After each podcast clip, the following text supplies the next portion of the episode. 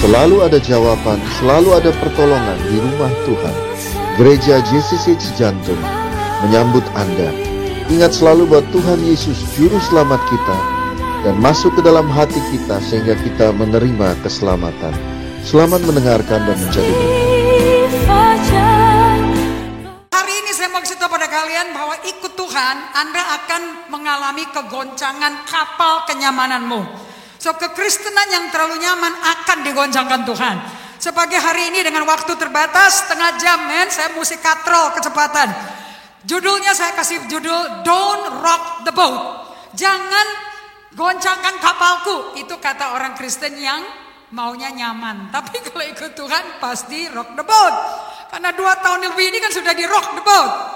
Berapa yang pekerjaannya hilang? Berapa yang gaji dipotong 50 persen? Amin semuanya ngalami. Betul apa tidak? Mau satpam, mau supir, mau direktur, mau manajer, semua kena. So saya bersyukur. Kenapa saya senang ini terjadi? Karena akan kelihatan apakah kamu tuh berakar di Tuhan apa berakar di uang. Sepi sekali kamar mayat ini. Ada orang di sini. Halo. Amin. So, next PowerPoint please. Karena khotbah saya semua ada di PowerPoint. So, kalian tinggal ngikutin PowerPoint, kamu udah dapat catatannya. Oke? Okay? So, 32 saat, 32 menit. Bagaimana Anda menghadapi badai yang mengancam kehidupan Anda selama ini? Now, how do you face it? Dengan hilang kerjaan, sekolah mesti hybrid. Saya juga punya sekolah. Sekolah saya gurunya orang Australia, orang Amerika, orang Inggris.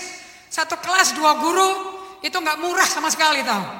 Dan tiba-tiba perusahaan-perusahaan pada memulangkan pegawai-pegawai ekspatriat, tenaga ahli, tenaga asing.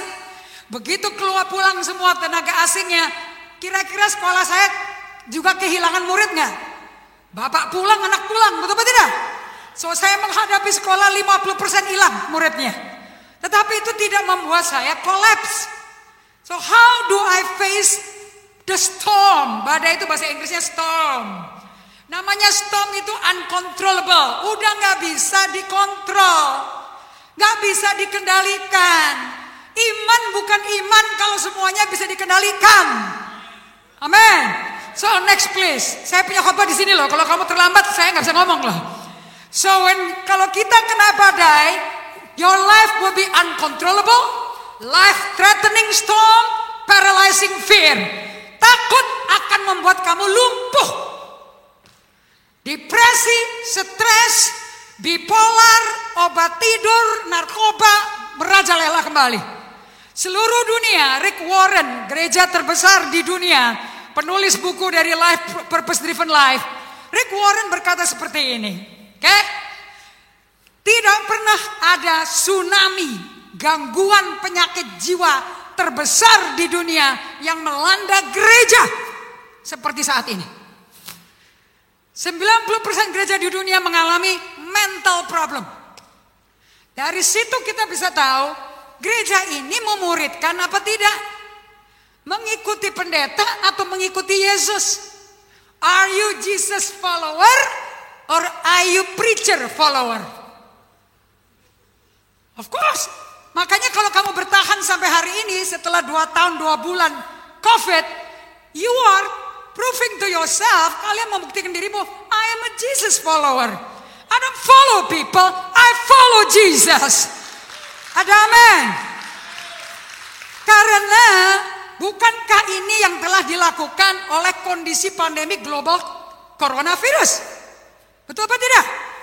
Right? So saya mau cerita pada kalian, kamu gak usah bingung sama orang kaya sama orang miskin. Mau orang kaya mau kabur ke Amerika, mau kabur ke dapat Pfizer vaksin, mau ke Australia, mau ke Singapura, dengerin. The whole world ditutupi dengan badai COVID. Ini COVID nggak nggak nggak nggak pandang bulu, mau menteri, mau presiden, mau apa, nggak pandang bulu. Tapi yang membedakan cuma satu, Siapa yang bersembunyi dalam lindungannya maha kuasa. Itu yang akan membuat perbedaan. Ada amin, next please. Nah saya mau cerita pada kalian. Pertama kali COVID masuk, COVID-19. Mars, Maret 2020 resmi Pak Presiden kita yang luar biasa. Yang kita kasihi Pak Joko Widodo menentukan Indonesia tidak aplikasi lockdown. Indonesia akan aplikasi karantina. Karantina sama lockdown beda loh. Kalau lockdown itu semuanya ditutup loh. Berarti toko tutup, warung tutup, semua penjualan tutup. Tidak ada bisnis online. Karena nggak boleh orang keluar. So ekonomi Amerika crash, ekonomi uh, Jerman crash, ekonomi Inggris crash. Belum imigrannya luar biasa yang pindah ke Eropa. Kacau mereka. Sampai Perdana Menterinya pada resign. Perdana Menterinya mundur. Mengundurkan diri nggak kuat. So negara-negara yang menghasilkan mobil-mobil yang kesukaannya Pak Albert pada resign. Tapi lihat dong Indonesia, berdiri terus. Bahkan Pak Ibu Menteri Keuangan kita berkata bahwa budget kita, budget negara kita lebih tinggi daripada yang diharapkan. Sama Omikron ini, bukankah luar biasa? So fear yang bisa bikin kamu lumpuh cuma satu, namanya takut. Takut itu bahasa Inggrisnya fear. Fear dibikin singkatan sama Joyce Meyer. Pernah dengar nggak Joyce Meyer? Kalau nggak pernah dengar nggak apa-apa lah, cari aja di YouTube juga ketemu. Itu Oma, kayak saya Oma.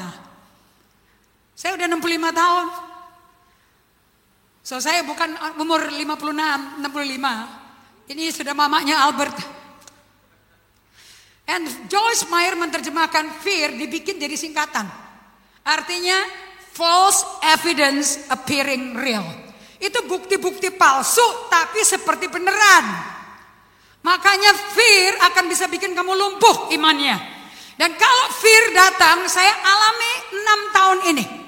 Bukan dari corona loh. Dari makhluk, makhluk lain. Oke, ini bisa datangnya seperti hempasan gelombang ombak keras yang neken kamu dan menghempas kamu tiap hari sampai kamu gak bisa ngapa-ngapain. Tapi kalau kalian berjalan sama Tuhan, kapal yang terhempas, yang ter... Kalian pernah lihat gak sih perahu yang kena tsunami di Aceh? Itu masih di tengah kota loh tuh. Tak kuat dipindahin loh, berat sekali itu kapal.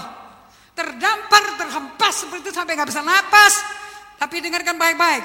If you follow Jesus, matamu tetap ke Yesus, dia akan goncangkan kapalmu supaya kamu kembali kepada air kehidupan ini.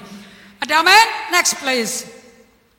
Takut kalau diladeni, kalau dipikirin, bahasa Inggrisnya kalau di entertain, itu bisa menelan nyawamu, sampai bahasa Jawanya nggak bisa ambekan. Takut itu seperti gelombang besar yang kuat sekali di tengah samudera lautan luas yang siap melilit Anda sampai kamu nggak berdaya. Orang ketakutan nggak bisa mikir. Orang ketakutan nalarnya nggak jalan. Kayak orang bodoh. So hati-hati.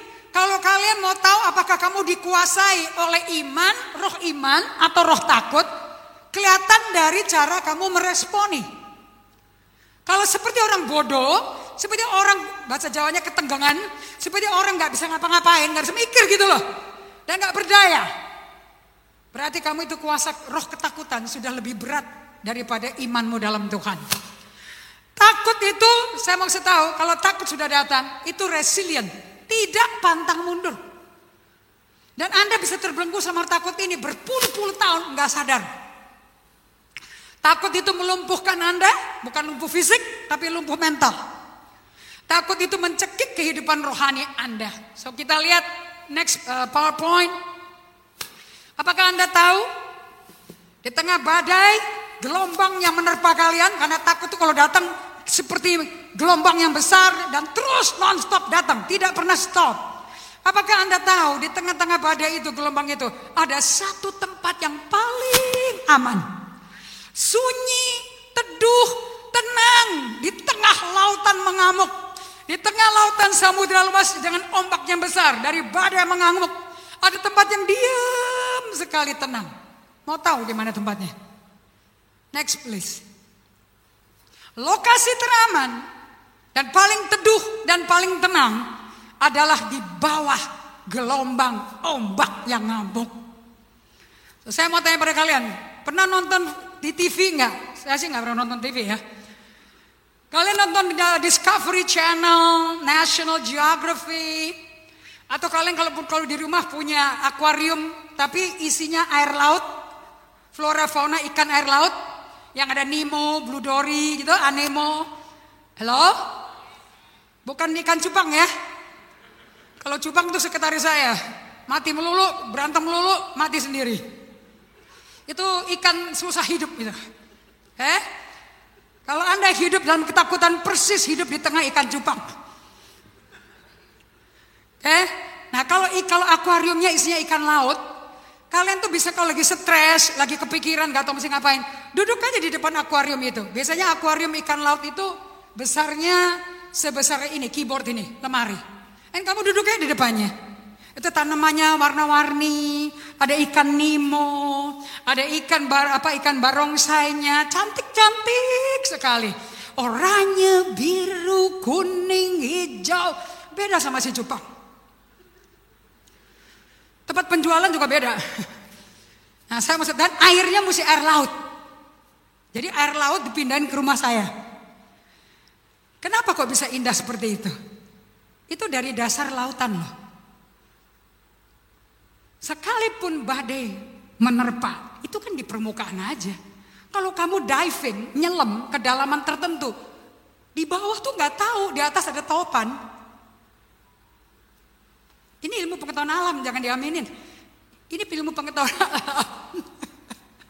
Jadi kalau ombak ngamuk di sampai di Ancol, lautan Jawa, Aceh, kalau kita bisa nyelam, punya gearnya, punya tangki oksigennya, turun aja ke bawah. Nggak kena, karena di bawah nggak ada ombak. Nangkep ya? Makanya Daud berkata di Mazmur 42, Samudra raya menyambut-nyambut samudra raya dan aku bersembunyi di dalamnya. Di dalam hadiratmu paling aman karena di dalamnya tenang. Kenapa? Dia di dalam dasar lautan. Jangan main permukaan, main dalam. Ngomong kiri ya, kalau jadi Kristen, Kristen dalam, jangan Kristen cetek. Jangan Kristen permukaan. Kalau Kristen permukaan gak bisa pasang atap. Amin. Next please. Saya kalau nggak pakai Kristen dalam, nggak mungkin nih atap ketutup. Gak mungkin hari ini di tengah tekanan badai menerpa, gak mungkin aku berdiri di sini. Ini ada jemaat saya loh. Saya nggak bisa munafik loh. Right? Gak peduli berapa besarnya. Baca tuh, kamu bisa screenshot. Betapa per, tidak peduli berapa besarnya gelombang badai itu di permukaan air laut samudera. Perhatikan, air di dasar lautan samudra yang paling dalam dari lautan yang sedang alami badai itu pastilah bagian di dasar lautan lah bagian yang paling kalem, paling tenang, paling diam. Tepuk tangan bagi Tuhan dong. Kalau saya ngomong sama kiri kanannya, ini ibu pendeta pinter ya.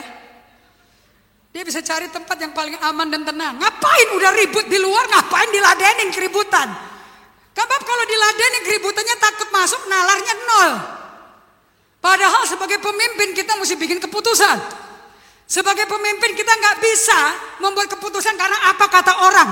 Kita bikin keputusan karena apa kata Tuhan. Ada amin. Dan Anda nggak akan dengar suara Tuhan di tengah-tengah gosip, ancaman, intimidasi. Kalian dengar suara Tuhan karena suara Tuhan itu seperti angin sepoi-sepoi basah. Halus sekali. Dan kalau Anda nggak berdiam, bagaimana mau dengar angin sepoi-sepoi basah itu? So apa kata orang. Declare apa kata Tuhan. Ada amin? So di Lukas 5 ayat 4 saya kutip dari The Message Bible. Karena Pastor Albert juga pakai bahasa Inggris, saya juga pakai bahasa Inggris tidak akan dapat hasil mancing ikan paling besar kalau kamu mancingnya di permukaan. Kalau mau mancing ikan tude di permukaan.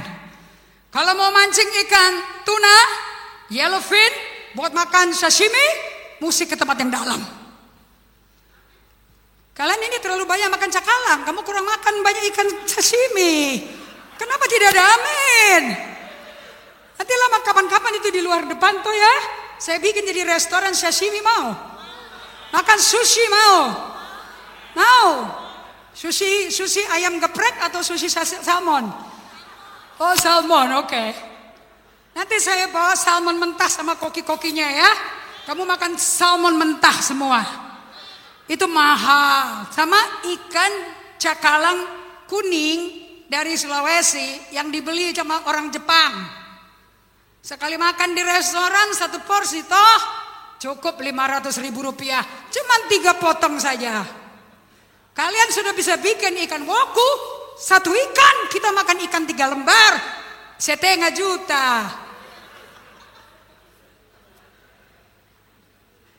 Biar pakai masker mukanya jangan angker. Ketawa sedikit ketawa. Karena saya bisa lihat matamu ketawa.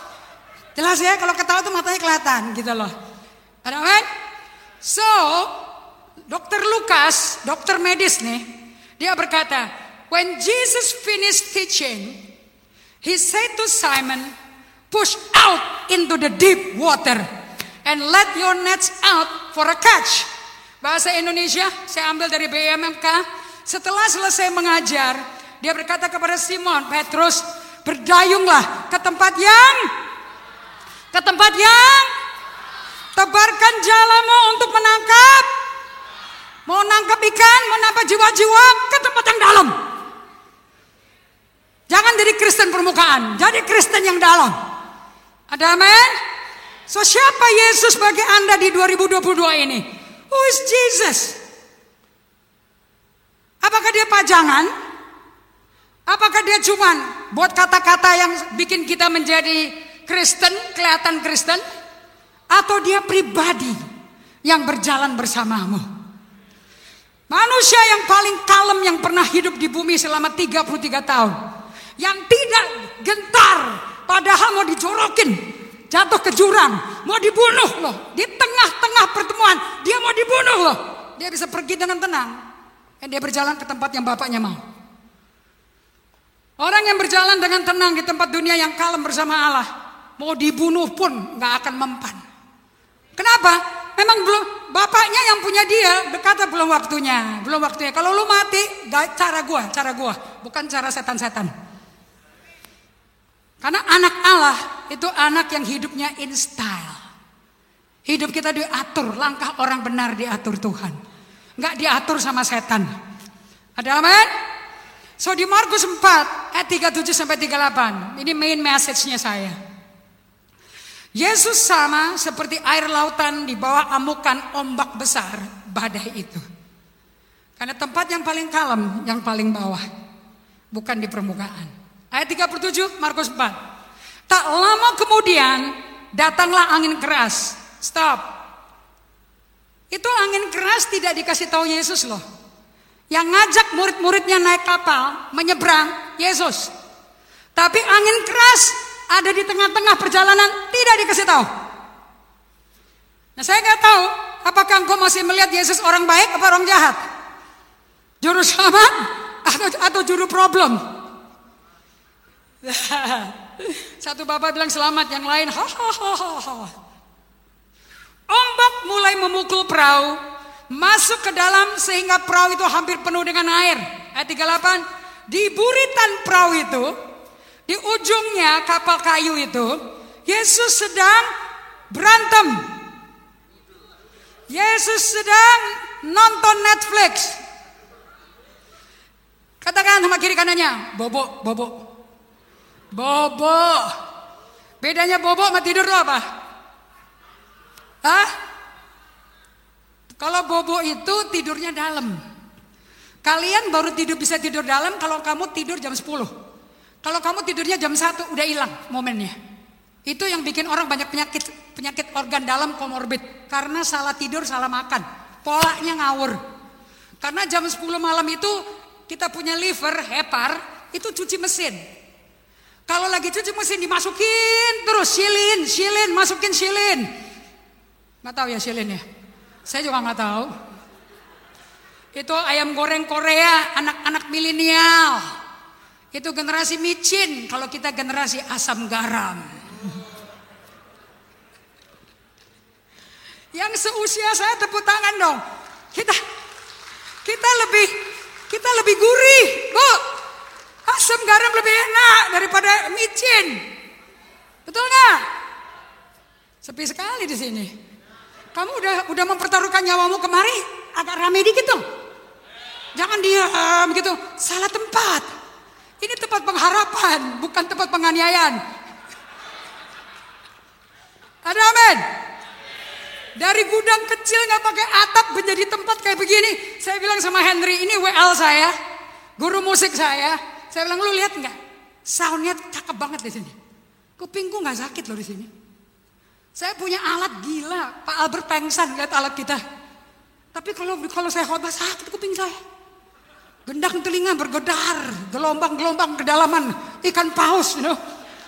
Heran saya. Tapi di tempat ini aku nyaman.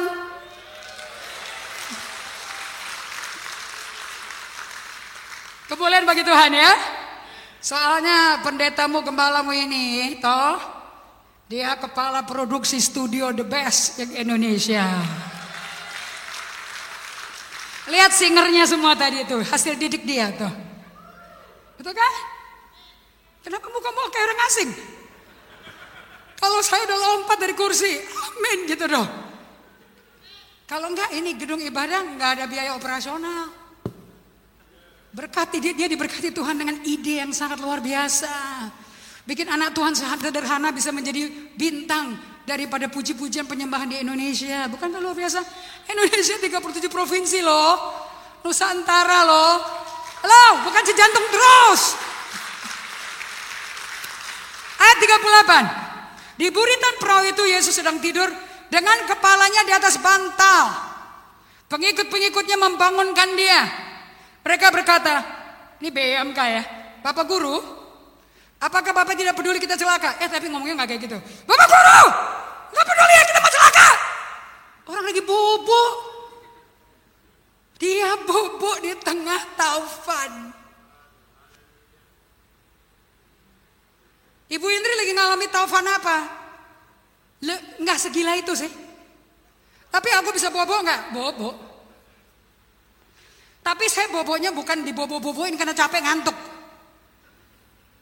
Karena latihan. On purpose. Kalau saya nggak latihan nggak mungkin bisa. Badan bisa tidur, belum tentu dalamnya, jiwanya, pikirannya tidur loh. Semua dokter ahli mental, ahli jiwa pasti bisa ngomong ini. Pemasmur seperti apa reaksinya di tengah badai kemulut perang? Mazmur 46 bukan Mazmur Daud ya.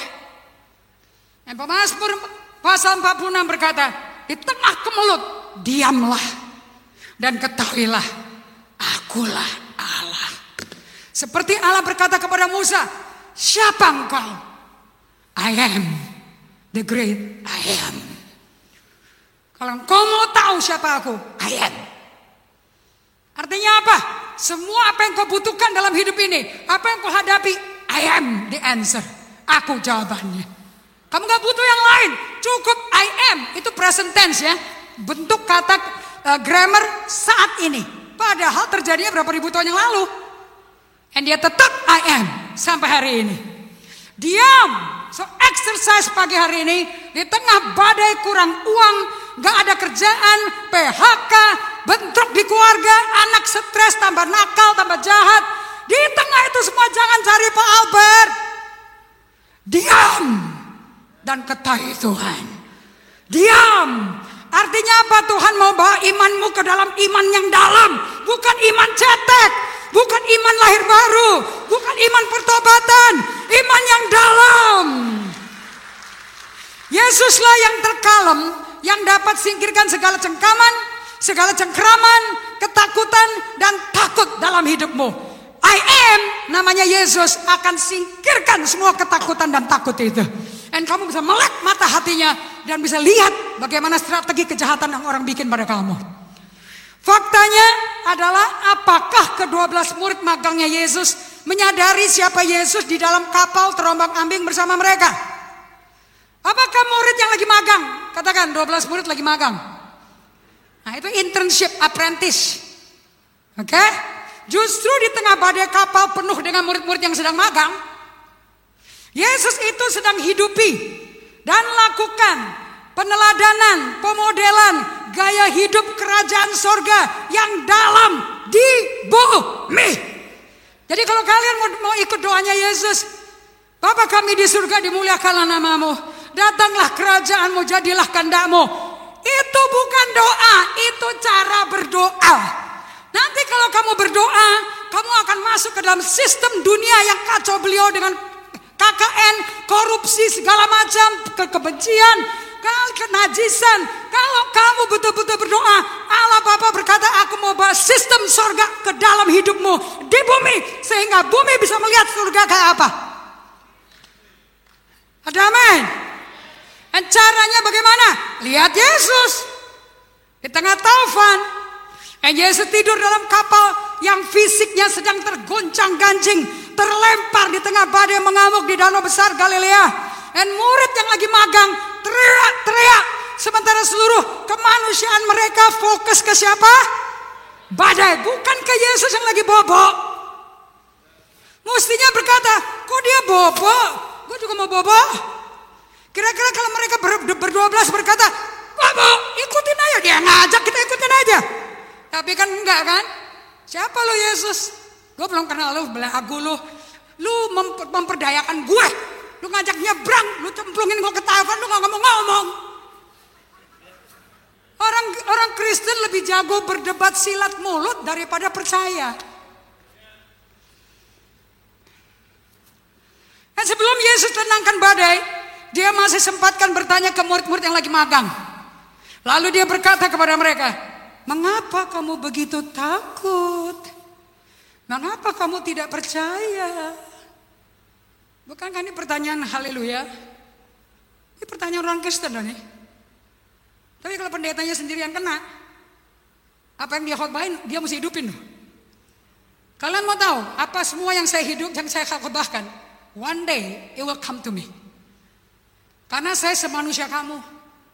Yang bikin pendeta itu bisa jadi pendeta cuma satu. Kita lulus ujian macam-macam tes kayak begini. Lah kamu belum. Itu aja bedanya. Jam terbang lebih tinggi. Pengalaman lebih banyak. Tapi kalau sampai pendetanya nggak pernah lulus pengalaman pribadi, nggak layak naik mimbar. Naik onta aja. Ada amin? Kalau takut dibiarin, seperti muridnya, Guru, nggak ada perasaan lu, kita mati tahu. Orang dia ngorok. Mestinya otaknya jalan kan. Makanya saya bilang kalau lagi ketakutan, takut menguasai kamu, nalarnya nggak jalan. Jadi kerem tolol. Lulusan Amerika Serikat, pulangnya jadi serikat persayuran. Pada waktu takut kamu izinkan untuk menguasai kamu, hatimu kecekik. Malah pada waktu itu menyatakan adanya kondisi yang tidak kamu sadari. Yaitu kondisi gunung es emosi yang gak sehat. Kalian mau tahu di dalam batinmu ada hati yang gak, gak beres. Problem tidak dimulai di taufan. Problem adanya di dalam hati kita. Apa yang keluar dari mulutmu, itulah hatimu.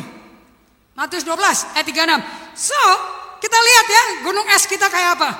Pada waktu taufan datang, satu biasanya ngapain? Ngamuk-ngamuk. Dua, nyalain orang lain.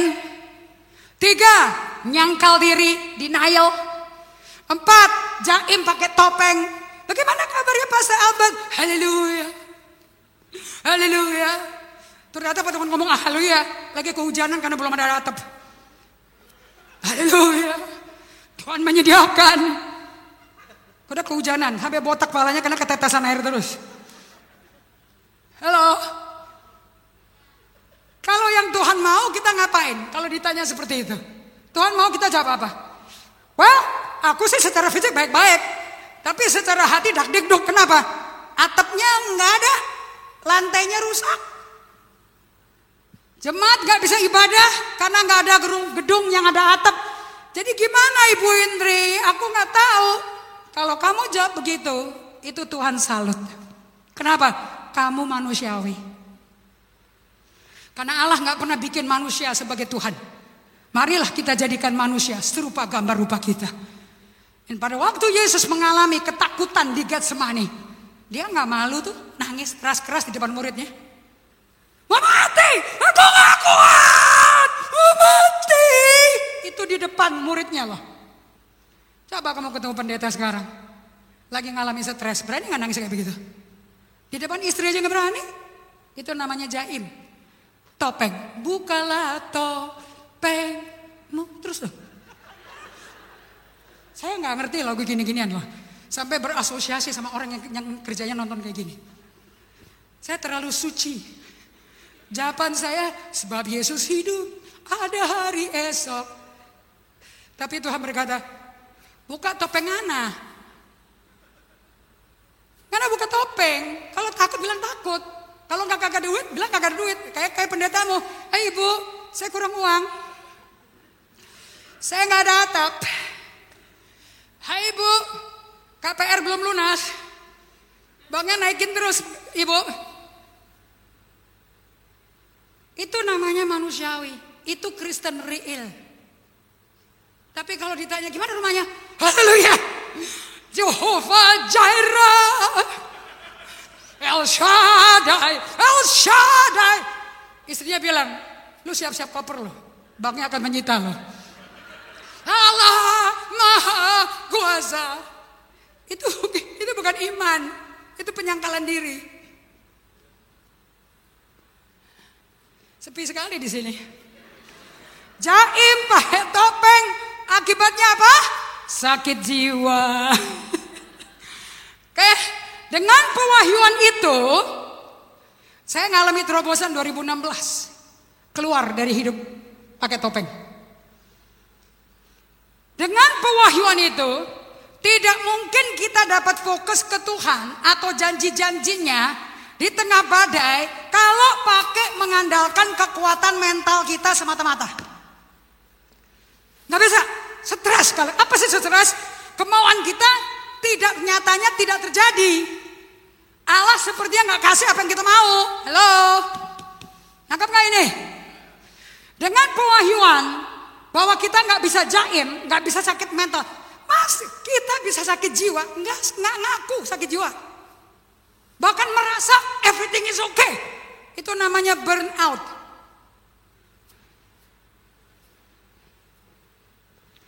Mata kita baru bisa terbiasa fokus ke Tuhan Yesus. Selalu jika kita hidup terbiasa disiplin. Datang ke dia hari per hari tanpa gagal, penuh kedisiplinan. Apa disiplinannya?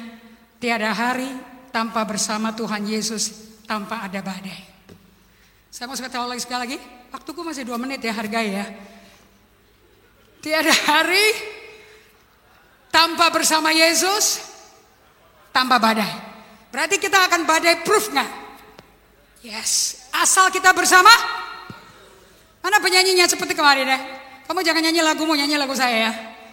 Udah gila tuh pemain musiknya top ya. Kalau kali kau. So create sebagai penutup. Ini udah udah udah udah PowerPoint terakhir. Sebagai penutup untuk kalian bisa disiplin. Katakan disiplin. Disiplin menciptakan kebiasaan baru. Saya berubah karena saya ciptakan kebiasaan baru. Kebiasaan bahasa Inggrisnya habit. So when you create your small atomic size Christ-like lifestyle habit development in 2022, ciptakan kebiasaan gaya hidup Yesus di 2022 ini, maka Yeremia 6 ayat 16 akan terjadi. Beginilah firman Tuhan. Ambillah tempatmu di jalan-jalan dan lihatlah. Tanyakan jalan-jalan yang dahulu kala. Di mana jalan yang baik. Tempuh itu. Dengan demikian jiwamu mendapat ketenangan. Mayoritas orang Israel berkata, nggak mau. Makanya tanyakan, tempuhlah jalan-jalan dahulu kala. Jalan yang baik, yang dijamin 100% memberi ketenangan, yang mendalam, yang dimodelkan Tuhan Yesus. Sebab Tuhan Yesus berkata seperti ini, bagi jemaat yang tidak mau berdiam. Kamu cukup bertobat. Bertobat tuh jangan dimarahin ya, bertobat cuma pindah pikiran, ganti pikiran. Dengan bertobat dan tinggal diam, kamu diselamatkan. Dalam tinggal tenang dan percaya, terletak kekuatanmu. Slide terakhir please. Bagaimana dengan keputusan kalian di JCC di 2022? Apakah kamu sama seperti orang Israel? Gue gak mau, aku mau bekerja sendiri. Tundukkan kepala. Bapak aku minta di dalam nama Yesus. Kok Allah yang tidak beda-bedakan orang? Kok Allah yang gak pandang bulu?